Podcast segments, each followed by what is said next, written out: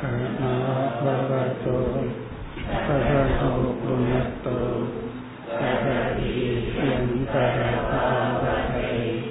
तेजस्विनाप्रदीतमस्तु मा विद्विषावहैः ॐ शान्ति शान्ति शान्तिः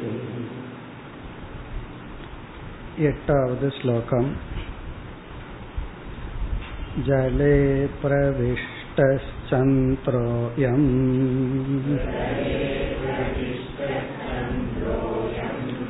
अस्पष्टकलुषे जले विस्पष्टो निर्मले तद्वत्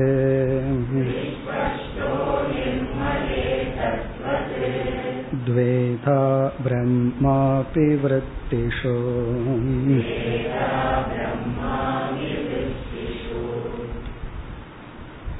நாம் பார்த்து வருகின்ற பகுதியில் வித்யாரண்யர் பரமாத்மா அல்லது பிரம்ம சச்சிதானந்த சொரூபம் அதில் ஜட பொருள்களில் பிரம்மத்தினுடைய சத் சுரூபம் பிரதிபிம்பிக்கின்றது.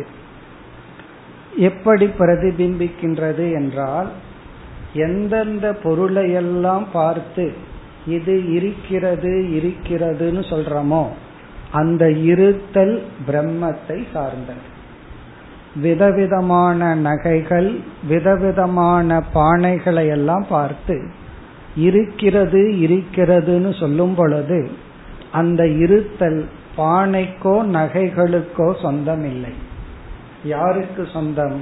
அதனுடைய மூல காரணமான களிமண் அல்லது தங்கத்துக்கு சொந்தம். அப்படி பிரம்மத்தினுடைய சத் ஜட பொருளில் இருத்தல் என்று பிரதிபிம்பிக்கின்றது. நம்முடைய எண்ணங்களில் அறிவு சுரூபமாக பிரதிபிம்பிக்கின்றது. நம்முடைய எண்ணங்கள் உணர்வு மயமாக உள்ளது. அந்த உணர்வு பிரம்மத்தினுடைய அறிவு சுரூபத்தின் பிரதிபிம்பம். இப்பொழுது அந்த எண்ணத்தையே நாம் பிரித்தோம். சாத்விக எண்ணம் ராஜச தாமச எண்ணங்கள். சாத்விகமான எண்ணங்களில் பிரம்மத்தின் ஆனந்த சுரூபமும் பிரதிபிம்பிக்கின்றது. அப்ப பிரம்மத்தினுடைய சத்ஸ்வரூபம் எண்ணத்தில் இல்லையான்னு கேட்க கூடாது. எண்ணம் இருக்கிறதுன்னு சொல்லும் பொழுது அங்கேயும் சத்து இருக்கு. உணர்வு மயமாக நான் இருக்கிறேன்னு சொல்லும் பொழுது அறிவு இருக்கின்றது. ஆனந்தமாக மகிழ்ச்சியாக இருக்கிறேன்னு சொல்லும்போது ஆனந்தம் பிரதிபிம்பிக்கின்றது. இவ்விதம் பிரம்மன் மூன்று சொரூபமும் சாத்விகமான எண்ணத்தில் பிரதிபிம்பிக்கின்றது. மற்ற எண்ணங்களில் பிரம்மத்தினுடைய அறிவு சுரூபம் மட்டும் பிரதிபிம்பிக்கின்றது. அதற்கு தான் இங்கு உதாகரணம் கூறினார். தூய்மையான நீரில் தூய்மையான சந்திரனும் அழுக்கு படிந்த நீரில் அழுக்கான சந்திரன் தெரிவது போல பிரம்ம அபி த்விதா விருத்திஷு. எண்ணங்களுக்குள் பிரம்மன் இரண்டு விதமாக தெரிகிறது. இங்க இரண்டு விதம்ங்கிறதனுடைய பொருள் வெறும் சித் சுரூபம் அறிவு சுரூபம் மட்டும் இரண்டாவது ஆனந்த சுரூபமும் கூட. அறிவும் ஆனந்தமுமாகவும் சில எண்ணங்களில் எல்லா எண்ணங்களில் அறிவு சுரூபமாக மட்டும் வெளிப்படுகின்றது. சாத்விக எண்ணத்தில் தான் பிரம்மத்தினுடைய ஆனந்த சுரூபம் வெளிப்படுகிறது. ராஜச தாமச எண்ணத்தில் வெளிப்படுவதில்லை அந்த கருத்தை அடுத்த ஸ்லோகத்தில் மீண்டும் வித்யாரண்யர் வலியுறுத்துகிறார்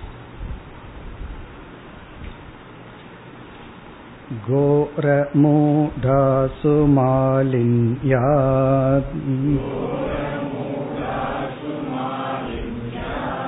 सुकांशश्च तिरोहितः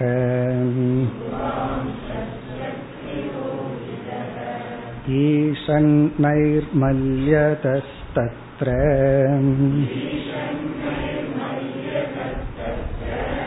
चितं सप्रतिबिम्बनम्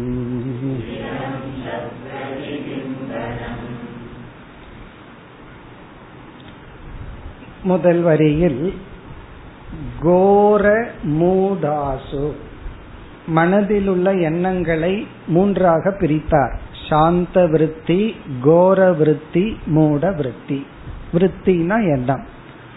கோரமான மூடமான எண்ணங்களில் அதாவது ரஜோகுணத்திலிருந்து தமோ குணத்திலிருந்து தோன்றிய எண்ணங்களில் மாலின்யார் அதில் அழுக்கு படிந்துள்ள காரணத்தினால். அந்த எண்ணங்களில் அழுக்கு படிந்துள்ள காரணத்தினால் சுக அம்சக திரோகிதக. பிரம்மத்தின் ஆனந்த அம்சம் சுக அம்சம் மறைக்கப்பட்டு விட்டது திரோகிதகன வெளிப்படவில்லை மறைக்கப்பட்டுள்ளது. இங்க அழுக்குன்னா என்ன? எப்படி கண்ணாடியில அழுக்கு இருந்தா நம்ம முகம் தெரியாதோ அதே போல எண்ணத்தில் இருக்கின்ற அழுக்குகள் தான் காமம் குரோதம் போன்றவைகள் எல்லாம். ரஜஸ்னாவே அழுக்குன்னு ஒரு அர்த்தம் இருக்கு. இந்த ரஜோகுணத்தினுடைய அழுக்கினால் எண்ணங்கள் சிதறடைந்து தூய்மையை இழந்து அதனால் ஆனந்தம் பிரதிபிம்பிப்பதில்லை. இப்ப சுக அம்சக திரோகிதக. சுக அம்சம் மறைக்கப்பட்டுள்ளது. ஆனால் எப்படி அறிவு அம்சம் மட்டும் வெளிப்படுகிறது? அது கூறப்படுகிறது. ஈஷத் மாலின்யதக. அதாவது எண்ணம் ஜட பொருளை காட்டிலும் சூக்மமானது ஓரளவு அசுத்தம் குறைவாக இருக்கின்ற காரணத்தினால் சிதம்ச பிரதிபிம்பனம் சைத்தன்யத்தினுடைய அம்சமானது பிரதிபிம்பிக்கின்றது. அதாவது சைத்தன்யத்தினுடைய அம்சம் ஏன் எண்ணத்துல பிரதிபிம்பிக்குதுன்னு கேட்டா அதை பிரதிபிம்பிக்கிற அளவு எண்ணம் சூக்மமானது தூய்மையானது. ஆனா கல்லு மண்ணெல்லாம் இருக்கே. அது சைத்தன்யத்தை பிரதிபிம்பிக்கும் அளவு தூய்மையாகவில்லை சூக்மமாகவில்லை அந்த படைப்பு ரிஃபைனா இல்லை. ஸோ அதுதான் கூறப்படுகின்றது. ஈசன் ஈஷத் நைர்மில்யக. நைர்மில்யம்னா தூய்மை. ஈசத்னா சிறிதளவு. ஓரளவு தூய்மை இருப்பதனால் தத்ர எண்ணங்களில் சிதம்ச பிரதிபிம்பனம். சைத்தன்யத்தினுடைய அம்சமானது பிரதிபிம்பிக்கின்றது. இப்ப இதற்கு முன்னாடி சந்திரன்கிற ஒரே ஒரு உதாரணத்தையே எடுத்துக்கொண்டார். இப்ப வித்யாரண்யர் பார்த்தார். அந்த உதாரணம் சற்று தெளிவாக இல்லை. ஆகவே நமக்கு ஏற்கனவே தெரிந்த ஒரு தெளிவான உதாகரணத்தை கொடுக்கலாம் என்று அடுத்த இரண்டு ஸ்லோகத்தில் மேலும் நாம் பலமுறை பார்த்த உதாகரணத்தை கொடுக்கின்றார். எதற்கு எக்ஸாம்பிள்னா பிரம்மத்தினுடைய சைத்தன்யம் மட்டும் பிரதிபிம்பிக்கின்றது ஒரு சூழ்நிலையில். இனி ஒரு சூழ்நிலையில் பிரம்மத்தினுடைய சைத்தன்யமும் ஆனந்தமும் சேர்ந்து பிரதிபிம்பிக்கின்றது. இப்ப இந்த விதத்தில் அடுத்த இரண்டு ஸ்லோகத்துல உதாகரணத்தை கொடுக்கின்றார். பத்தாவது ஸ்லோகம். यद्वापि निर्मले नीरे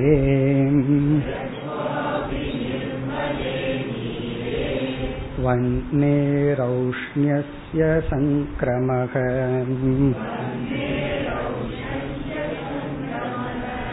न प्रकाशस्य तत्त्वत् स्यात्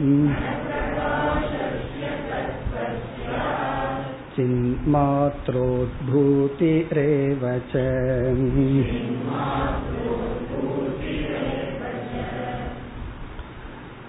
பலமுறை நாம் பார்த்த உதாகரணம் அக்னி என்ற ஒரு தத்துவத்திடம் இரண்டு சொரூபம் உள்ளது ஒன்று உஷ்ணம் இனி ஒன்று பிரகாசம் உஷ்ணம்ங்கிற சுரூபத்தை பயன்படுத்தி அக்னியை நம்ம சமைக்கிறதுக்கு மற்றதுக்கெல்லாம் யூஸ் பண்றோம்.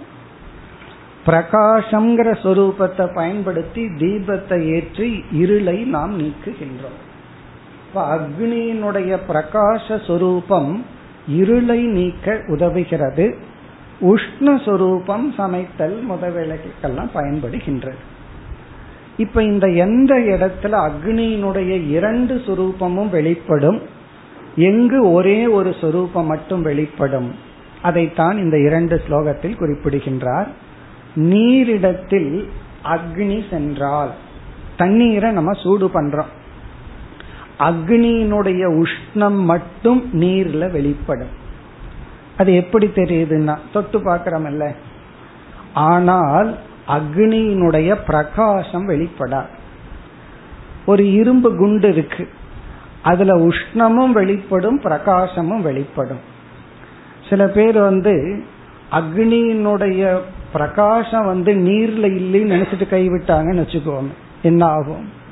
அப்போ அந்த அக்னியினுடைய ஒரு சொரூபம் மட்டும் ரிஃப்ளெக்ட் பண்றதுக்கு தண்ணீருக்கு சக்தி இருக்கு. ஆனா மரக்கட்டை இரும்பு குண்டு போன்றவைகளுக்கு இரண்டையும் வெளிப்படுத்த சக்தி உள்ளது. அதுபோல இதான் எக்ஸாம்பிள் அதுபோல பிரம்மத்தினுடைய அறிவு சுரூபத்தை மட்டும் அனைத்து எண்ணங்களும் ரிஃப்ளெக்ட் பண்ணது வெளிப்படுத்துகிறது. பிரம்மத்தினுடைய அறிவு சுரூபத்தையும் ஆனந்த சுரூபத்தையும் சேர்த்து வெளிப்படுத்த சாத்விக எண்ணங்களினால் மட்டும் முடியும். இதுதான் இதனுடைய கருத்து. முதல் வரையில் எத்வா. எத்வான்னா வேறொரு எக்ஸாம்பிள் வேறொரு உதாகரணத்தை எடுத்துக்கொண்டால் நிர்மலே நீரே தூய்மையான தண்ணீரில் வன்னேகே நெருப்பினுடைய ஔஷ்ணியசிய சங்கிரமக உஷ்ணம் என்ற தன்மையானது ஊடுருவி விட்டது. ரிஃப்ளெக்ட் ஆகுது எடுத்து கொள்கின்றது சங்கிரமகன அதுக்குள்ள போய் ஒன்றாயிடுச்சு. நெருப்பும் நீரும் ஒன்றாகி விட்டது இரண்டும் வேறு வேறு தான். நெருப்பு வேறு நீர் வேறு தான். அதனாலதான் என்ன பண்றோம்? நெருப்பை அணைக்கிறதுக்கு நீரை யூஸ் பண்றோம். தண்ணீரை வச்சு நெருப்பு அணைக்கிறோம். ஆனா இங்க என்ன ஆயிருக்குன்னா அந்த நீருக்குள்ளேயே நெருப்பு சென்று விட்டது. இந்த கல்லுக்குள் ஈரம்னு சொல்றது போல அந்த தண்ணீருக்குள்ளேயே நெருப்பு போயிடுச்சு. அந்த நெருப்பினுடைய எந்த அம்சம் போயிருக்கு? ஔஷ்ணியசிய சங்கிரமக. உஷ்ணங்கிற தன்மை உள்ளே சென்று விட்டது. ந பிரகாசசிய ஆனால் வெந்நீர் வந்து குளிர்ந்த நீரையும் வெந்நீரையும் பார்த்தா ஒரே மாதிரி தான் இருக்கும். கண்ணுக்கு தெரியாது. பிரகாசம் வெளிப்படுவதில்லை. அதனாலதான் கண்ணில் பார்த்து இது சுடிய சுடும் தண்ணீரா சுடாத தண்ணீரான்னு சொல்ல முடியாது. கண்ணில் பார்த்து சொல்ல முடியாது. காரணம் பிரகாசம் வெளிப்படுவதில்லை. ந பிரகாசிய சங்கிரமக. பிரகாசமானது செல்லவில்லை. தத்வது அதுபோல சின் மாத்திர உத்பூதிகி ஏவச்ச. எல்லா எண்ணங்களிலும் சைத்தன்யத்தினுடைய அம்சம்தான் வெளிப்படுகின்றது. சின் மாத்திர சின் மாத்திரன சைத்தன்யத்தின் தன்மை மட்டும் உத்பூதிகின வெளிப்படுதல் ஏற்படுகின்றது. அப்ப இங்க நீருக்கு என்ன எக்ஸாம்பிள் எல்லா எண்ணங்களும். ராஜச தாமசமான எல்லா எண்ணங்களும் நீருக்கு உதாகரணம். சைத்தன்யத்துக்கு உதாகரணம் வந்து உஷ்ணம். இனி அடுத்த ஸ்லோகத்தில் என்ன சொல்லுவார்? ஒரு காஷ்டம் ஒரு விறகு கட்டையை எடுத்துக்கொண்டால் அதுல நெருப்பினுடைய இரண்டு சுரூபமும் வெளிப்படுகிறது உஷ்ணமும் பிரகாசமும் அதுபோல சாத்விக எண்ணத்தில் இரண்டும் வெளிப்படுகின்றது பதினோராவது ஸ்லோகம் काष्टे त्वौष्ण्यप्रकाशौ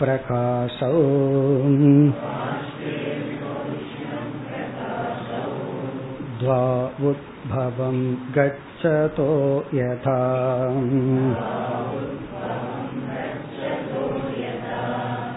शान्तासु सुखचैतन्ये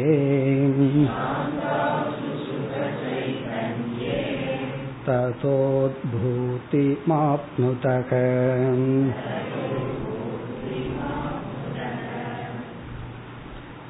காஷ்டே காஷ்டம் என்றால் மரக்கட்டை அந்த மரக்கட்டையில் து ஔஷ்ணிய பிரகாசம் உஷ்ணமும் பிரகாசமும் துவௌ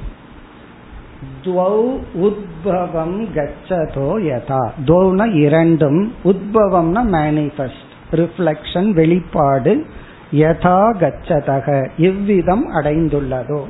நெருப்பினுடைய இரண்டு அம்சமும் மரக்கட்டையில் எவ்விதம் வெளிப்பட்டுள்ளதோ அவ்விதம் சாந்தாசு சாந்தமான எண்ணத்தில் சாத்விகமான எண்ணத்தில் சுக சைத்தன்யே சுகமும் சைத்தன்யமும். சுகம்னா ஆனந்தம் சைத்தன்யம்னா அறிவு சொரூபம். சுகமும் சைத்தன்யமும் ததா உத்பூதிம் ஆப்னு தக உத்பூத்தினா வெளிப்பாடு. சுக சைத்தன்யம் ஆனந்தமும் சைத்தன்ய சொரூபமும் சாத்விகமான எண்ணத்தில் இரண்டும் வெளிப்படுகின்றது. இனி அடுத்த ஸ்லோகத்துல இந்த தலைப்பை நிறைவு பண்றார் நிறைவு பண்றாருன்னு இந்த வெளிப்படுதல் அப்படிங்கறத இதுவரைக்கும் கூறியுள்ளார் இப்போ ஒரு கேள்வி வருது இதுல வெளிப்படுதுங்கிறீங்க இதுல வெளிப்படாதுங்கிறீங்க இதெல்லாம் யாரு முடிவு பண்றது உங்க இஷ்டத்துக்கு முடிவு செய்கிறீர்களா அதற்கான பதிலை அடுத்த ஸ்லோகத்தில் குறிப்பிடுகின்றார் பனிரெண்டு वस्तु स्वभावमाश्रित्य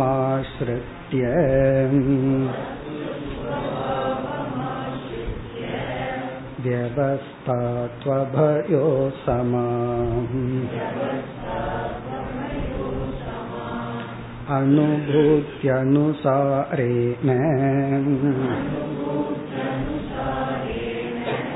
कल्प्यते नियामकम्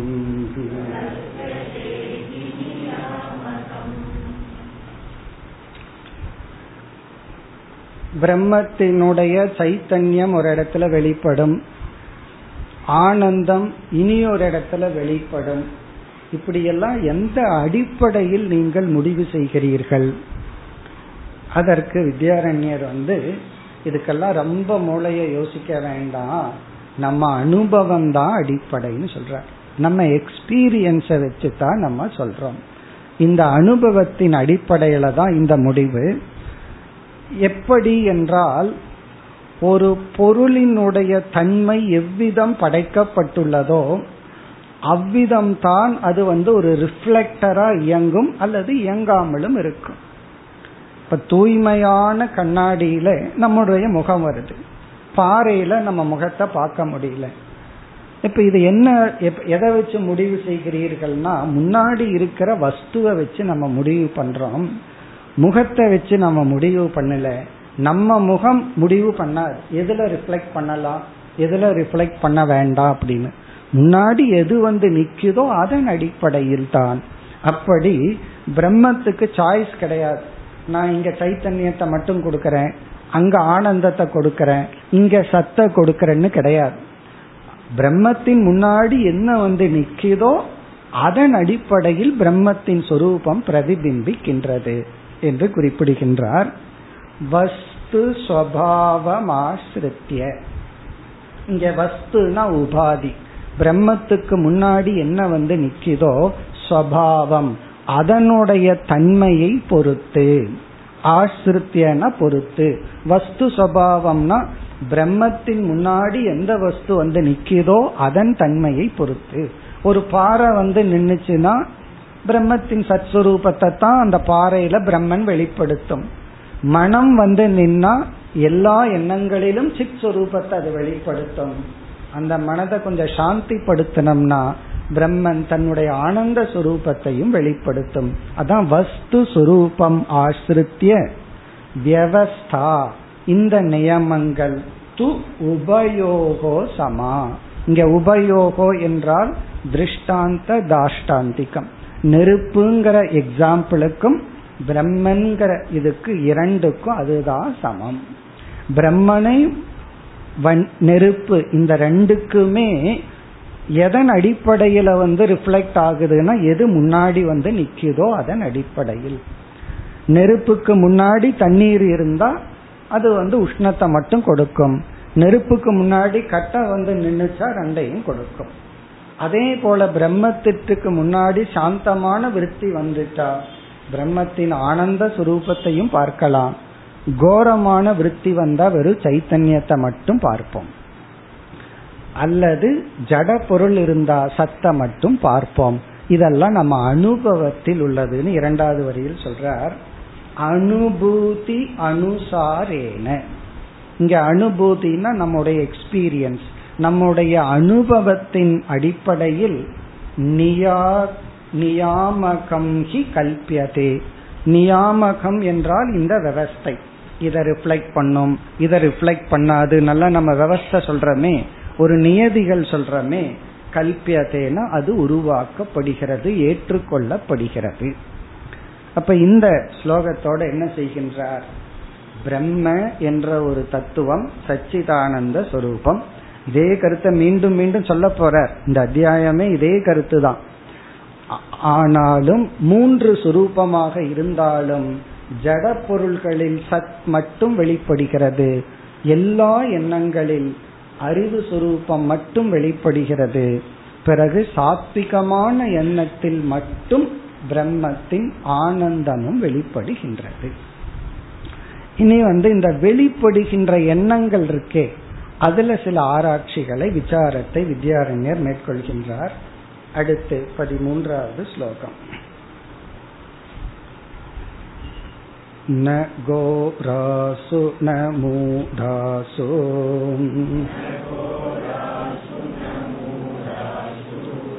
सुखानुभव ईक्ष्यते शान्तास्वपि क्वचित् कश्चित्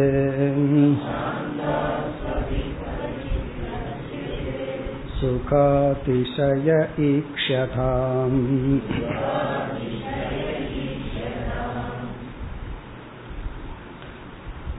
முதல் வரியில் நமக்கு தெரிஞ்ச கருத்து தான் கோராசு கோரமான எண்ணங்களிலும் மூடாசு மூடமான எண்ணங்களிலும் சுக அனுபவக ந ஈக்ஷதே இந்த அனுபவம்ங்கிறத எஸ்டாப்ளிஷ் பண்றார் நம்ம அனுபவத்தில் கோரமான எண்ணங்களில் மூடமான எண்ணங்களில் சுகங்கிற அனுபவத்தை பார்ப்பதில்லை.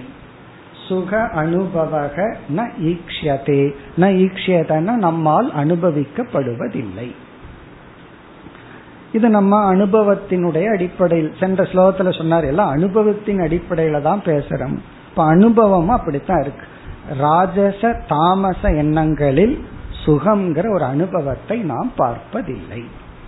பின் இரண்டாவது வரியில் சாந்தாசு அபி. இப்ப ஏற்கனவே என்ன சொல்லியிருந்தார்? சாந்த விருத்தியில் சுக அனுபவம் இருக்குனார் இனி அதுக்குள்ள போய் ஒரு விசாரத்தை மேற்கொள்றார். இந்த சாந்தமான விற்த்திகளிலும் கூட சில இடங்களில் கஷ்டித் சில சுக அதிசயக ஈக்ஷதே.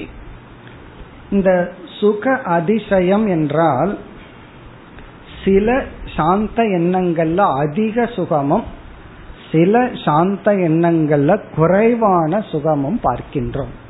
தாரதமியத்தை பார்க்கிறோம். இப்ப ஒருவர் வந்து வியாபாரம் பண்றார். அந்த ஃபைனல் அக்கௌண்ட் பாக்கிறார் இயர் எண்டிங்ல ஒரு அஞ்சு லட்சம் லாபம்னு தெரிஞ்ச உடனே ஒரு சந்தோஷம். உடனே சுக விருத்தி வருது. அப்புறம் அந்த கணக்கு பிள்ளை சொல்ற தப்பா சொல்லிட்டேன். இருபது லட்சம் லாபம்ங்கிறார். உடனே என்ன ஆகும்னா சுகம் கொஞ்சம் மேல போகுது. உடனே சொல்றாரு இல்ல இல்ல மறுபடியும் தப்பா சொல்லிட்டு அஞ்சு லட்சம் நஷ்டம்ங்கிறார். அப்ப என்ன ஆகுதுன்னா அப்படி இங்க சுக அதிசயம்னா ஒன்று நடந்தா சந்தோஷம் இனி ஒன்று நடந்தா அதிக சந்தோஷம். இப்ப சாந்தாசு அபி சாந்த விருத்தியிலும் கூட கொச்சித் சில இடங்களில் சுக அதிசயம் சுகத்தில் தாரதமியம். சில சுகங்கள் அதிகமா இருக்கு சில சுகங்கள் குறைவா இருக்கு. என்னைக்குமே அப்படித்தானே நம்ம கொடுக்கிற காசே எதன் அடிப்படையில? இது வந்து ஸ்பெஷல் அல்லது ஏதோ வார்த்தையெல்லாம் இருக்கு அல்ட்ரான்னு ஒன்று இருக்கு. இது ஆர்டினரி இது அல்ட்ரா அல்லது இது ஸ்பெஷல் சாதாரண ஐஸ்கிரீம் ஸ்பெஷல் ஐஸ்கிரீம்னு இருக்கல. எல்லாத்துலயும் ஸ்பெஷல் ஒன்று இருக்கு. அப்ப என்ன அர்த்தம்னா சாந்த விருத்தியிலும் சுகங்கள் தாரதமியத்துடன் இருப்பதை பார்க்கின்றோம். இதையும் நம்ம விளக்க போறார். அதுவும் நம்ம பார்த்த கருத்து தான் இந்த ஸ்லோகத்தை படிச்ச உடனே நமக்கு ஒரு சந்தேகம் வரலாம். வரலைன்னா சந்தேகத்தை உருவாக்கிக்குவோம். எனக்கெல்லாம் சந்தேகமே வராம தெளிவா இருக்கிற மைண்டை ஏன் டிஸ்டர்ப் பண்றீங்கன்னு கேட்க வேண்டாம். டிஸ்டர்ப் ஆகுதுன்னா கோர விருத்திக்கு போவோம். கோர விருத்திக்கு போய் சாந்த விருத்திக்கு வருவோம். என்ன சந்தேகம் வரலாம் என்றால் பகவத்கீதையில பகவான் வந்து சுகத்தை மூணா பிரிச்சார். சாத்விக சுகம் ராஜச சுகம் தாமச சுகம். இதெல்லாம் தாமசமான சுகம். இதெல்லாம் ராஜசமான சுகம். இதெல்லாம் சாத்விகமான சுகம். ஆனா இங்க வித்யாரண்யர் என்ன சொல்றார்? ராஜசமான தாமசமான எண்ணங்கள்ல சுகம் இல்லை. சாத்விகமான எண்ணத்துலதான் சுகம் இருக்குன்னு சொல்றார். திடீர்னு அந்த ஸ்லோகம் ஞாபகம் வந்திருந்தா இந்த சந்தேகம் வந்துடும் அங்க வந்து ராஜசமான சுகம்னு சொல்லப்பட்டிருக்கே தாமசமான சுகம்னு சொல்லப்பட்டிருக்கே. இங்க தாமசமான ராஜசமான எண்ணங்கள்ல சுகமே பிரதிபிம்பிக்கலின்னு சொல்லப்படுதே. இப்படியெல்லாம் விசாரம் பண்றதுதான் பிரம்மசூத்திரத்துல வியாசாச்சாரியாருடைய வேலை. அங்க அப்படி சொல்லியிருக்கு இங்க எப்படி சொல்லியிருக்கு இதை எப்படி ரெக்கன்சைல் பண்ணி புரிஞ்சுக்கிறது? ஏன்னா இந்த இடத்துல சாந்த விற்பிக்குள்ளேயே வேற்றுமை இருக்குன்னு சொல்லிட்டார். அது சாந்த விற்பி ஒன்றும் கிடையாது. சாந்த விற்த்தினா சாத்விகமான எண்ணம். அந்த சாத்விகமான எண்ணத்திலேயே சில சாத்விகமான எண்ணங்கள் பிரம்மத்தினுடைய அதிக சுகத்தை ரிஃப்ளெக்ட் பண்ணுது. சில சாத்விகமான எண்ணங்கள் குறைவான சுகத்துல இருக்கிறத நம்ம பார்க்கிறோம். அப்படி இருக்கையில் ராஜச தாமசத்துல எப்படி சுகம் வரும்? இந்த சந்தேகத்தை சுருக்கமா நம்ம பதில் பார்த்துட்டு அடுத்த ஸ்லோகத்துக்கு போலாம். இதனுடைய பதில நம்ம உத்தவ கீதையில பார்த்திருக்கோம். ஒரு கீதையில சொன்னதை பகவான் இனியொரு கீதையில சரிப்படுத்தியிருக்கார். அங்க நம்ம எப்படி பார்த்திருக்கிறோம் அப்படின்னா சத்துவம் ரஜஸ் தமஸ்னு மூன்று குணங்கள் அடிப்படையில் மோசமானது அல்ல. இப்ப தமோ குணம் ரஜோ குணம் அப்படின்னு சொன்னாவே அது மோசமானதுன்னு அல்ல. தமோ குணத்துல வந்து நமக்கு தேவையான அம்சமும் இருக்கு. தமோ குணம் இருந்தா தான் தூக்கம் வரும். வயசாக தமோ குணம் குறையுது. தூங்குற தமோ குணம் குறையுது. தேவையில்லாத தமோ குணம் அதிகமாகுது. அப்படி ரஜோகுணம் இருந்தா தான் எக்ஸசைஸ் பண்ண முடியும். உடம்ப ஆரோக்கியமா வச்சுக்க முடியும். அல்லது கர்மயோகம் பண்ணணும்னா ரஜோகுணம் இருந்தா தானே கர்மயோகம் பண்ணி தூய்மைப்படுத்த முடியும். வீடு அசுத்தமா இருக்கு. அங்க ரொம்ப சாத்விகத்துல இருந்தா என்ன பண்ணுவோம் தெரியுமோ? எல்லாத்தையும் ஏத்துக்கலான்ட்டு பேசாம இருப்போம். கொஞ்சம் ரஜோகுணம் இருந்தா தான் எல்லாம் சுத்தப்படுத்தி கிளீன் பண்ணி பண்ண முடியும். அப்போ சில ரஜோகுணங்கள் சாதனா ரூபமாக சில தமோ குணங்கள் நம்முடைய வாழ்க்கைக்கு தேவையா இருக்கு. சில கசப்பான அனுபவங்கள் யாராவது நம்ம திட்டிடுறாங்க அல்லது நமக்கு தெரிஞ்சவங்களுடைய மரணம் அதை மறக்கிறது உத்தமம். அப்ப அது அந்த தமோ குணம் இருந்தா நல்லது தானே மறக்கிற தமோ குணம். அப்படி தமோ குணத்தை வந்து ரஜோ குணத்தை ஈவன் சத்துவ குணம் சாத்விக சம்சாரம்னு சொல்றோம். எனக்கு இது தெரியலையே அது தெரியலையே ஒருத்தருக்கு வயசு எண்பது ஆயிடுச்சு. எனக்கு ஸ்லோகம் மறந்து போச்சுன்னு சொல்லிட்டு இருந்தா அப்புறம் என்ன பண்றது? ஸ்லோகம்ங்கிற வார்த்தை மறந்து போகாம இருந்தா சரி. அப்படி அந்த ஏஜ்ல சிலதெல்லாம் மறக்கத்தான் மறக்கும். அது சாத்விகமான துக்கம். எனக்கு இது தெரியல அது தெரியலன்னு அறிவில்லையேன்னு துக்கப்பட்ட அது சாத்விகமான துக்கம். இதுல இருந்து என்ன புரிஞ்சுக்கிறோம்னா மூன்று குணங்களிலும் சம்சாரத்தை கொடுக்கின்ற தன்மை உண்டு. மூன்று குணங்களில் சாதனைகளாக அமைகின்ற தன்மையும் உண்டு. அதனாலதான் குணாதீத லட்சணத்துல சத்வரஜ சமோ குணத்தை கடந்தவன் சொல்லும் பொழுது அந்த குண அனுபவம் அவனுக்கு இல்லைன்னு அர்த்தம் அல்ல அந்த குணங்கள் அவனுக்கு வரும் பொழுது அவன் அதிலிருந்து விலகி இருக்கிறான். அல்லது சம்சாரத்தை கொடுக்கிற ரஜோகுண தமோ குணம் வருவதில்லை என்பது பொருள்.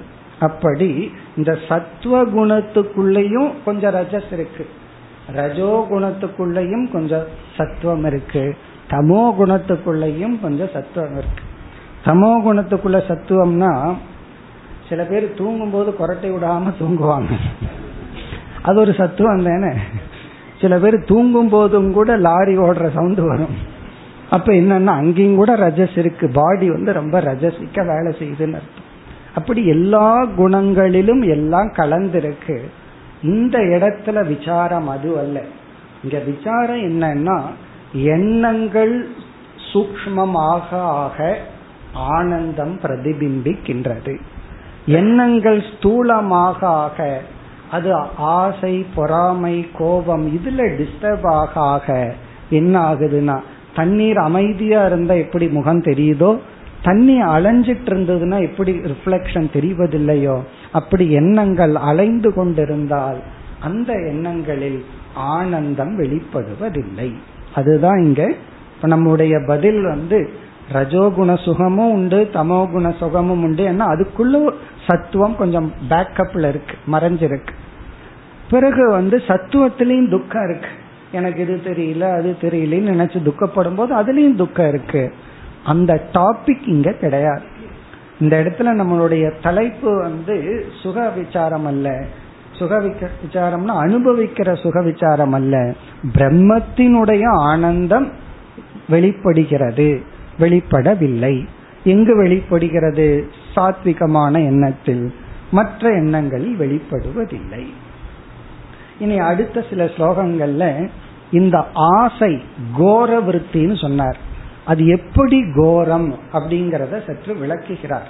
மனசுல ஒரு ஆசை வந்துட்டா அது எப்படியெல்லாம் கோரமான நிலையை கொடுத்து எண்ணத்தை சஞ்சலிக்க வச்சு எப்படி வந்து பிரம்மத்தின் ஆனந்தத்தை வெளிப்படுத்தாமல் செய்கிறது. அதை விளக்குகின்றார் அடுத்த சில ஸ்லோகங்களை. பதினான்காவது ஸ்லோகம். கிரகக்ஷேத்ராதி விஷயே यदा कामो भवेत्तदा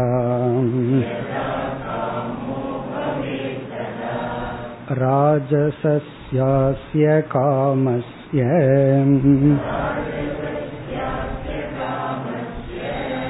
घोरत्वा तत्र नो सुखम्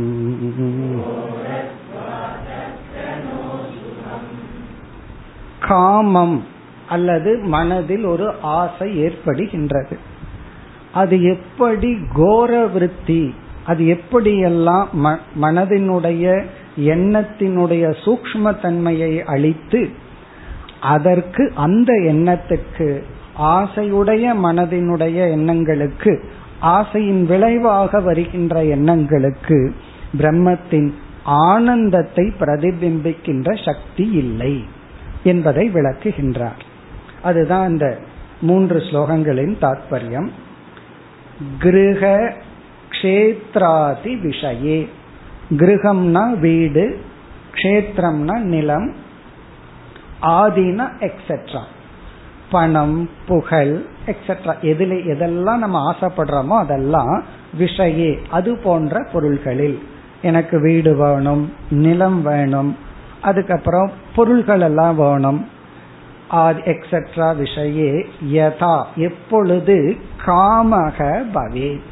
எப்பொழுது ஆசையானது தோன்றி விடுகிறதோ.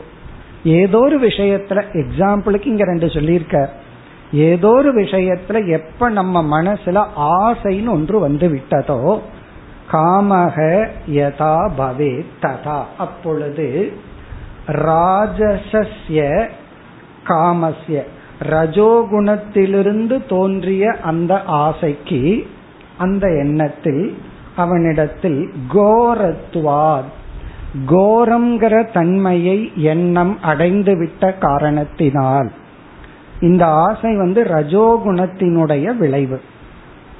இப்ப ரஜோகுணத்தினுடைய விளைவான இப்படி ஒரு ஆசை வந்ததுனால அந்த எண்ணமானது கோரம்ங்கிற தன்மையை அடைந்து தத்ர நோ சுகம். அங்கு பிரம்மத்தினுடைய சுக அம்சம் வெளிப்படுவதில்லை. இப்ப ஆசைன்னு ஒண்ணு வந்துட்டா அந்த எண்ணம் கோரமான எண்ணம். இங்க ஆசையும் நம்ம புரிஞ்சுக்கணும். எப்படிப்பட்ட ஆசை என்றால் அதை பூர்த்தி செஞ்சாதான் சந்தோஷமா இருப்பேன். அப்படிப்பட்ட ஆசை. அதாவது அளவு கடந்த ஆசைன்னு சொல்லலாம் அல்லது பற்றுன்னு சொல்லலாம் ராகம்னு சொல்லலாம். அது வந்ததுனால அங்கு சுகம் இல்லை. வெறும் ஆசை மட்டும் மனதினுடைய கோரத்தன்மையை கொடுத்து விடுகிறதான்னா இந்த ஆசையானது எப்படியெல்லாம் மனதுக்குள் பரிணாமத்தை அடைகிறது? நம்மளுடைய எத்தனையோ எண்ணங்கள் இருக்கும்.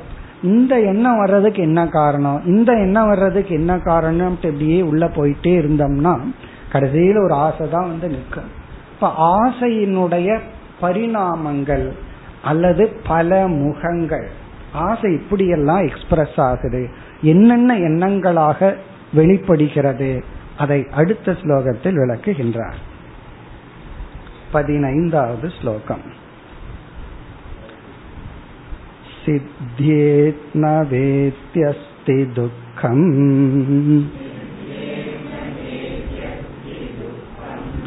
असिद्धौ तद्विवर्धते प्रतिबन्धे भवेत् क्रोधः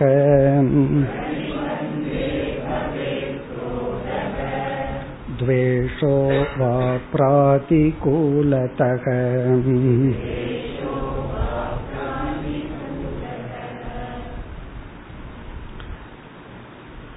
நம்ம மனதுல வந்து ஒரு விருப்பம் ஒரு ஆசை தோன்றுகிறது. இந்த ஆசையை நம்ம எப்படி ஒப்பிடலாம் அப்படின்னா இந்த வயிற்றில் இருக்கிற பசிய போல சொல்லலாம். வயிறு நிறைஞ்சிருந்துச்சு அப்படின்னா பசிக்காது. வயிறு காலியான உடனே எதையோ உள்ள தள்ளணும் அப்படின்னு ஒரு ஆசை வரும். பசி வரும். அதே போல மனசு நிறைஞ்சிருக்கும் போது ஆசை வராது. அந்த மனசுல ஒரு பசி ஏற்படும் பொழுது ஒரு குறைவு ஏற்படும் பொழுது மனசுல வந்து ஒரு ஆசை அப்படிங்கறது உற்பத்தி ஆகுது. அப்ப மனதுக்கு பசி தான் ஆசை. வயிற்று பசிய பசிங்கிற வார்த்தையில ஹங்கர்னு சொல்றோம். அது ஹங்கர்ங்கிறது பிசிக்கல் ஆசைங்கிறது மனதினுடைய பசி. அப்ப என்ன பண்ணுவோம்? உடனே பசிச்சா என்ன பண்ணுவோம்? எது கண்ணுக்கு முன்னாடி சாப்பிட்ற பொருள் இருக்கோ அதை எடுத்து போட்டுக்கிறோம். அதே போல ஆசைன்னு வந்துட்டா உடனே என்ன பண்றோம்? அதை நம்ம பூர்த்தி செய்யறதுக்கான முயற்சியில ஈடுபடுவோம். அப்ப காம கர்ம ஹேதுகோ. அது செயலுக்கான ஒரு காரணம். ஆசையே இல்லைன்னா பேசாம இருந்துட்டு இருப்போம். ஆசை வந்த உடனே செயல்படுவோம்.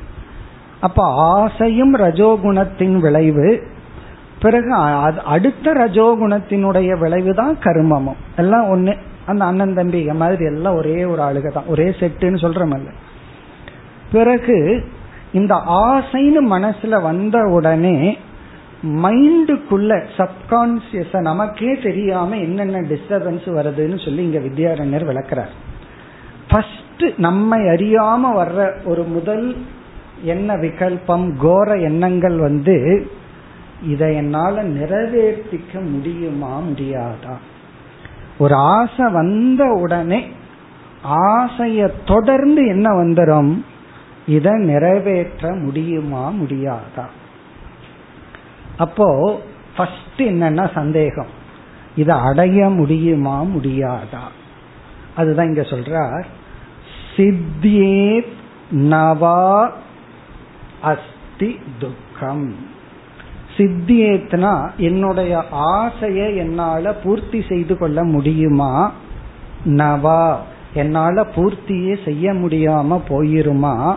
இது இந்த மாதிரி ஒரு விகல்ப எண்ணங்கள் தோன்றி துக்கம் அஸ்தி. ஒரு விதமான துயரம் நாம் அனுபவிக்கின்றோம். இப்ப ஆசை வந்து வெளிப்பட்டு அது செயல்பட்டு அது ரொம்ப தூரம். அதுக்கு முன்னாடியே என்ன நடந்தாச்சா? ஒரு ஆசைன்னு வந்தாவே அதை தொடர்ந்து அடுத்தது வந்தாச்சு. இது நடக்குமா நடக்காதா? இத வந்து என்னால பூர்த்தி செய்ய முடியுமா முடியாதா? சித்தியேத் நவா இதி அஸ்தி துக்கம். இப்படி ஒரு துக்கம் வருகிறது. இப்ப ஆசையினுடைய பை ப்ராடக்ட் ஆசைய வாங்கும் போதே கூட எதையும் சேர்ந்து வாங்குறோம்.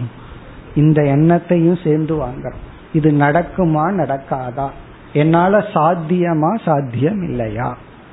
இதை அடையணும்னு முடிவு பண்ணிட்டா அடையவுமா மாட்டோமா? அதுக்குள்ள ஆயில் போயிருமா? அப்படி ஒரு பயம் அப்படி ஒரு சந்தேகம் அதுவே ஒரு துயரத்தை கொடுக்கின்ற. அடுத்தது அசித்தௌ தத் விவர்ததே. அசித்தௌ ஒரு கால் நிறைவேறாமல் போகிவிட்டால் இந்த துக்கமானது ஏற்கனவே விதையா உள்ள இருக்கு. எங்கேயோ இருந்து வர வேண்டாம். நடக்குமா நடக்காதா அப்படின்னு ஒரு துக்கத்தை வச்சிருக்கிறோமே அதுல நடக்காது அப்படிங்கறதுல இருந்து அந்த துக்கம் வெளிப்படுகிறது வளர்கின்றது. அது நடக்கலையே அப்படின்னு சொல்லி துக்கமானது மேலோங்குகின்றது வளர்கின்றது. எப்பொழுது அந்த ஆசை பூர்த்தியாகவில்லை என்றால் துயரமானது வளர்கின்றது. பூர்த்தி ஆயிட்டா என்ன? அதை பின்னாடி பார்ப்போம். பூர்த்தி ஆயிட்டா கொஞ்ச நேரம் ஆடுவான் அதுக்கப்புறம் என்ன ஆகும்? அது வேற விஷயம். அடுத்தது வந்து பிரதிபந்தே பவேத் குரோதக. இப்ப யாராவது நம்ம ஆசைப்பட்ட பொருளுக்கு தடையாக நின்றால் பிரதிபந்தகன நீங்க எதுக்கு ஆசைப்பட்டிருக்கீங்களோ அதுக்கு ஒருவர் தடையாக வந்து நின்றால் பிரதிபந்தே சதி குரோதக பவேத். அவர் மீது நமக்கு ஒரு வெறுப்பு ஏற்படுகிறது. அவர் மீதோ சில பேர் பேனா மீது பேப்பர் மீது எல்லாம் கோபம் வந்துடும் அதையெல்லாம் போட்டு குத்துறது உடைக்கிறது பொருளை எல்லாம் உடைக்கிறது. யாராவது மீது நமக்கு கோபம் வந்துவிடும். பிரதிபந்தே. இந்த ஆசைக்கு யாராவது தடை செய்தால் அவர்கள் மீது நமக்கு கோபம் வருகிறது. கொஞ்சம் யோசிச்சு பார்த்தோம்னா உண்மையிலேயே அவங்க மீது நம்ம கோவப்படல கோவப்பட்டது யாரு மீது? நமக்குள்ள ஒரு ஆசை வந்து அந்த ஆசைக்கு தடை அந்த தடை மீது நமக்கு கோபம் வரும் அவங்கள அப்படித்தான் புரிஞ்சுக்கணும். நீ என் மீது கோவப்படல உன் மீது கோவப்பட்டிருக்க அப்படின்னு. அதை புரிஞ்சுட்டு அவங்களுக்கு இவங்க மேல கோபம் வராது. அப்படி இங்க கோபம் யாரு மேல வருதுன்னா யாரோ ஒருத்தர் மேல வருது. அவங்க என்ன நினைச்சுக்கிறாங்க? நீ என் மேல கோவப்பட்டியான்னு இவங்க கோபத்தை காட்டுகிறார்கள். ஆனா கோபம் யார் மீது வந்தது? இந்த ஆசை தடைப்படும் பொழுது அந்த தடையினால் கோபம் என்பது வருகிறது. பிறகு அந்த ஆள் கொஞ்சம் ஸ்ட்ராங்கா இருந்தாருன்னு வச்சுக்கோமே. சும்மா கோவப்பட்டு என்ன பிரயோஜனம்? அடுத்தது வந்து துவேஷோவா பிராதிகூலதக அது வெறுப்பாக மாற்றத்தை அடைகிறது. பிராதிகூலதகன்னு அது தடையாகவே இருந்து கொண்டிருக்கும் பொழுது அது வெறுப்பு என்ற உணர்வை அடைகிறது. வெறும் ஆசை சும்மா போகல. இத்தனை வேலை உள்ள நடந்துட்டு இருக்கு முதல்ல நடக்குமா நடக்காதா அப்படிங்கிற ஒரு சந்தேகம். அப்படி நடந்து விட்டால் அது பின்னாடி பார்ப்போம். நடக்கவில்லை என்றால் அந்த துயன ஆசை பூர்த்தி ஆகலையே அப்படின்னு ஒரு துயரம். அதுக்கு யாராவது தடையா இருந்தா உடனே அவர்கள் மீது தடையா இருப்பவர்கள் மீது கோபம். சில சமயங்கள்ல யாரும் கிடைக்கலன்னா கடவுள் இருக்கார். அவரு மீது கோபம். நான் என்ன எனக்கு தெரிஞ்ச ஒரு பாவம் பண்ணல. நீ ஏன் எனக்கு இந்த கஷ்டத்தை கொடுத்துட்ட? இது இதையும் கூட நிறைவேற்றி வைக்க மாட்டேயா? நான் உனக்கு இவ்வளவு பண்ணினே பகவானுக்கு ஒரு ரொம்ப பண்ணிட்டாராம். உனக்கு நான் எவ்வளவு செலவு பண்ணி இருப்பேன் பையன்கிட்ட சொல்ற மாதிரி கடவுள்கிட்டையும் சொல்லிக்கிறது. உனக்கு இத்தனை பண்ணி இருப்பனே இப்படி எல்லாம் உடனே கோபம் வருது. சரி அந்த ஆள் கொஞ்சம் ஸ்ட்ராங்கா இருந்தாருன்னா உள்ள முணு முணுத்துட்டே வெறுப்பை வளர்த்தி வச்சுக்குவோம். இந்த வெறுப்புணர்வு வந்து ஒருத்தரை வெறுக்கும் பொழுது யார் முதல்ல துயரப்படுறா? வெறுக்கப்பட்டவர்கள் அல்ல. வெறுப்பவர்கள். ஒருவருக்கு கோபம் வரும் பொழுது முதல்ல துயரப்படுறது யாருன்னா கோபப்பட்டவர்கள். ஆசை வரும் பொழுது ஆசைப்படுபவர்கள் தான் துயரப்படுகிறார்கள். பிறகு வந்து பயம் ஆசையினுடைய இனியொரு வெளிப்பாடு. இந்த எதிரி ரொம்ப ஸ்ட்ராங்கா இருந்தான்னா பயம். அவன் கொஞ்சம் ஸ்ட்ராங்கா இல்லைன்னா கோபம். இல்ல வெறுப்பு. இவைகளெல்லாம் வெளிப்படுகின்றது இதெல்லாம் நம்ம அனுபவ ரீதியா நம்ம பார்க்கிறோம். கொஞ்சம் யோசிச்சு பார்ப்போமே. இப்போ ஒரு ஆசை நிறைவேறியாச்சு. எவ்வளவு நாள் சந்தோஷமா இருந்துட்டோம். ஒரு ஆசை நிறைவேறியாச்சு. ஒரு பையனுக்கு ஒரு ஒரு மாடல் செல்போன் வாங்கணும்னு ஆசை வந்தாச்சு. நிறைவேறியாச்சு. எவ்வளவு நாள்னா? ஆறு மாசம். அதுக்கப்புறம் அடுத்த மாடல் அவன் வீட்டில் இருக்கிற அக்காவோ தங்கச்சியோ வாங்கிடுவாங்க உடனே என்ன ஆகும்னா அடுத்த மாடல் வந்த உடனே யூ ஆர் அவுடேட்டட் ஆறு ஏழு மாசத்துல வந்து அந்த ஆசை கிடையாது. அந்த சந்தோஷம் கிடையாது. அது பொறாமையா மாறியாச்சு. உங்ககிட்ட அது இருக்கு எங்கிட்ட இதுதான் இருக்கு. அப்போ நம்ம யோசிச்சு பார்த்தோம் அப்படின்னா சென்ற வகுப்புல ஒரு கருத்து சொன்னோம். பல பேர் அதை ரெஃபர் பண்ணி யோசித்தார்கள்.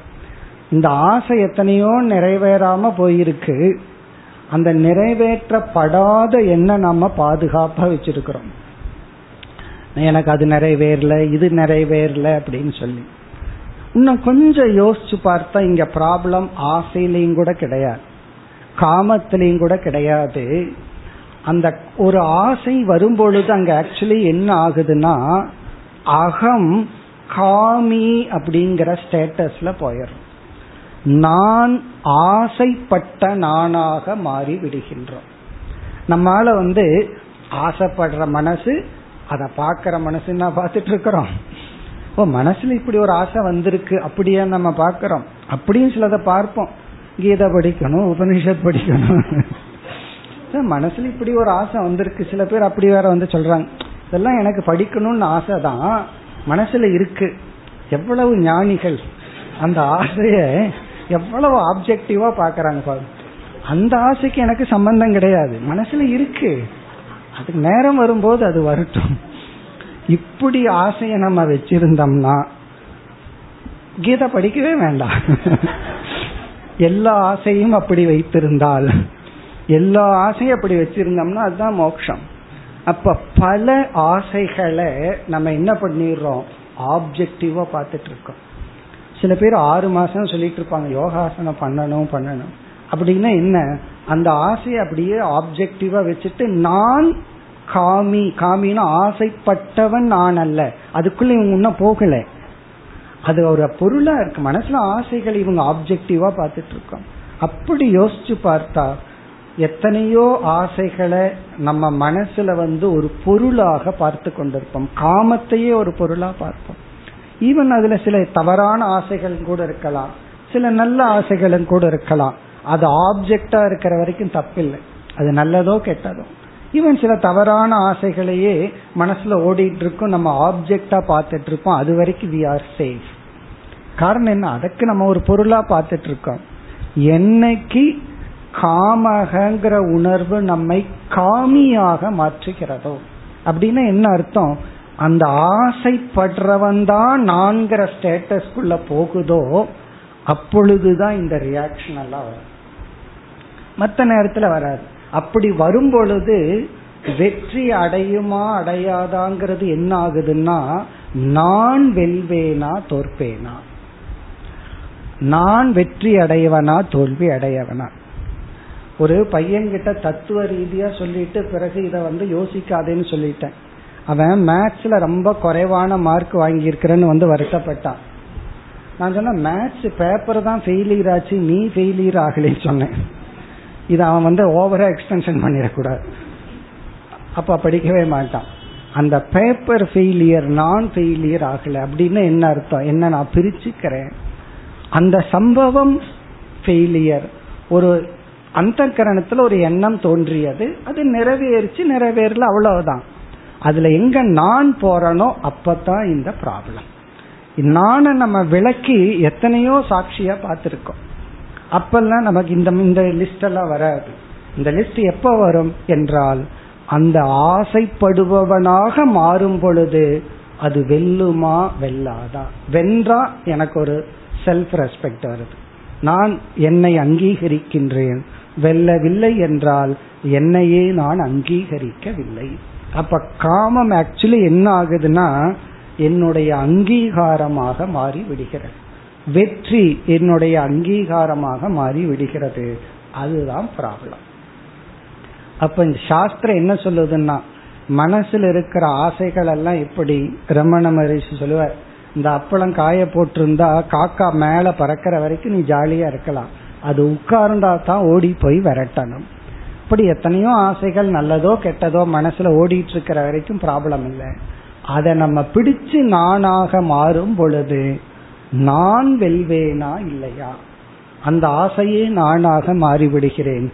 அதனாலதான் அவன் எனக்கு எதிரியாக இருக்கிறான். இவன் ஏதோ ஒரு பொருள் ஆசைப்பட்டிருப்பான். ரெண்டு ஏக்கராவை ஆசைப்பட்டிருப்பான்.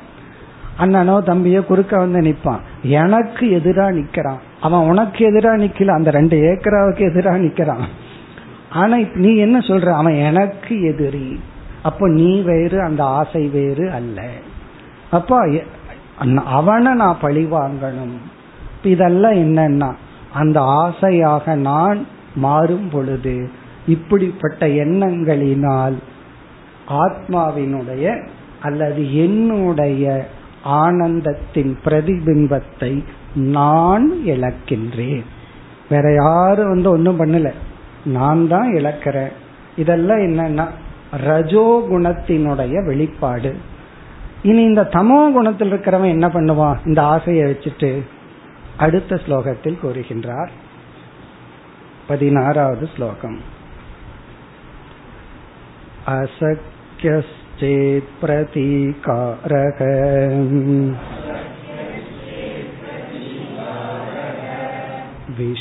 विषादस्यात् स तामसः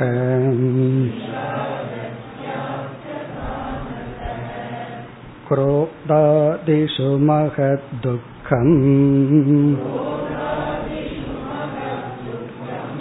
सुखशङ्कापि दूरतः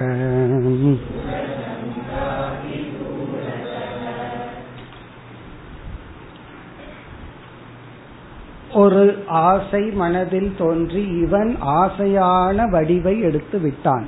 இங்க காமி என்றால் ஆசை அந்த ஆசை சுரூபமாகவே இவன் வடிவெடுத்து விட்டான். இவனுக்கு ரஜோகுணம் இருக்கிற வரைக்கும் என்ன பண்ணுவான்? அடைய முயற்சி பண்ணுவான். யாராவது தடப்பட்டா கோபப்படுவான். அல்லது போய் ரகலை பண்ணுவான் ஏதாவது பண்ணுவான். தமோ குணத்தில் இருக்கிறவன் என்ன பண்ணுவான்? உட்கார்ந்து அழுவான். அதான் இங்க சொல்ற உட்கார்ந்து அழுதுட்டு இருப்பான் புலம்பிட்டு இருப்பான் இப்ப தமோ குணம் என்ன பண்ணும்? உட்கார்ந்து துயரப்படத்தான் வைக்குமே தவிர செயல்படுத்துவம் கூட அவனுக்கு தோணாது. அதை கூறுகின்றார் அசக்கியச்சேத் பிரதீகாரக. பிரதீகாரகன ரெமடி ஒரு ஆசைக்கு தடை ஏதாவது வந்தா அதை தீர்ப்பதற்கு தீர்ப்பது அசக்கியக இயலவில்லை என்றால். இவனால முடியல. பிரதீகாரக இவன் வந்து அந்த ஆசையை இவனால நிறைவேற்றி கொள்ள முடியல. அதாவது அந்த தடைகளை எல்லாம் நீக்க முடியல. தமோ குணம் வந்து விட்டது. அதனால அவன் முயற்சி செய்யவில்லை. அப்ப என்ன ஆகும்னா விஷாதக சியாத். அவன் அழுது கொண்டும் புலம்பிக் கொண்டும் இருப்பான். சக தாமசக. அது தாமசமான எண்ணம். அது தமோ குணத்தினுடைய விளைவு. இப்ப தமோ குணத்தில் இருக்கிறவன் என்ன பண்ணுவான்னா அவன் வந்து எனக்கு இது கிடைக்கலையேன்னு ஒன்னா உள்ளேயே புலம்பிக் கொண்டு அழுது கொண்டு தன்னைத்தானே நொந்து கொண்டு இருப்பான். இப்ப அழுகிறது தமோ குணம்னு அர்த்தம் கிடையாது. பக்தியில அழுகிறோம் எனக்கு நல்ல குணம் வேணும்னு அழுகிறோம் அதெல்லாம் வேறு. இப்ப இந்த இடத்துல வந்து இயலாமையினால் நம்ம ஒன்று அடைய முடியல அப்படிங்கிறதுக்காக நம்மை நாம் துயரப்படுத்தி கொண்டு விஷாதகன்னு சொன்னா மன வருத்தத்துடன். பிறகு என்ன ஆகும்னா இந்த வருத்தத்தோடையே இவர் இருந்து இருந்து பழகிடுவார் இப்ப யாராவது சந்தோஷமா இருப்பாங்க. யாராவது வந்தா உடனே மூஞ்சி சோகமா வச்சுக்கிறது. காரணம் அது அவங்களோட ஒரு ஐடென்டிட்டியா மாறிடும் சில பேர் அப்படி வச்சுக்கிறது. என்ன இப்ப ஏன் சோகமா இருக்கீங்கன்னு ஒரு வார்த்தை கேட்கணுமல்ல? கேட்டு ஒரு ஆறுதல் அடையலாமல்ல? அப்படி தன்னைத்தானே துயரப்படுத்தி கொள்ளுதல் தன்னை ஒரு பரிதாபமாக நினைத்து கொள்ளுதல் தன்னை ஒரு அல்பனாக நினைத்து கொள்ளுதல் தான் பயனற்றவதாக நினைத்து கொள்ளுதல். பகவானுடைய படைப்புல பயனற்றது அப்படிங்கிறது ஒன்றும் கிடையாது. அப்படி ஏதாவது ஒன்று இருக்குன்னா பயனற்றதுங்கிற சொல்லுதான். வேற எதுவுமே அப்படி கிடையாது. எல்லாத்துக்குமே ஒரு காரணம் இருக்கு. எல்லாத்துக்குமே ஒரு மதிப்பு இருக்கின்ற அதனாலதானே பகவான் உன்னை நம்ம உயிரோட வச்சிருக்கார். இது வேண்டாம்னு நினைச்சிருந்தா எப்பவே காலி பண்ணி இருப்பார்ல அப்ப நம்ம உயிரோடு இருக்கிறதே பகவான் இன்னும் தன்னுடைய படைப்புல நம்ம இருக்கணும்னு முடிவு பண்ற நம்ம இருக்கிறதுனால தான் பகவானோட படைப்பு பேலன்ஸா இருக்கு. என்னைக்கு போதும்னு முடிவு பண்றாரோ நீங்க என்ன பிராணாயாமம் பண்ணாலும் முடிச்சுக்குவாரு பகவான். அப்போ யாரும் அல்பன் அல்ல யாரும் கீழ்மையானவர்கள் அல்ல. நம்மையும் நினைக்க வேண்டாம் வேற யாரையும் நம்ம நினைக்க வேண்டாம்.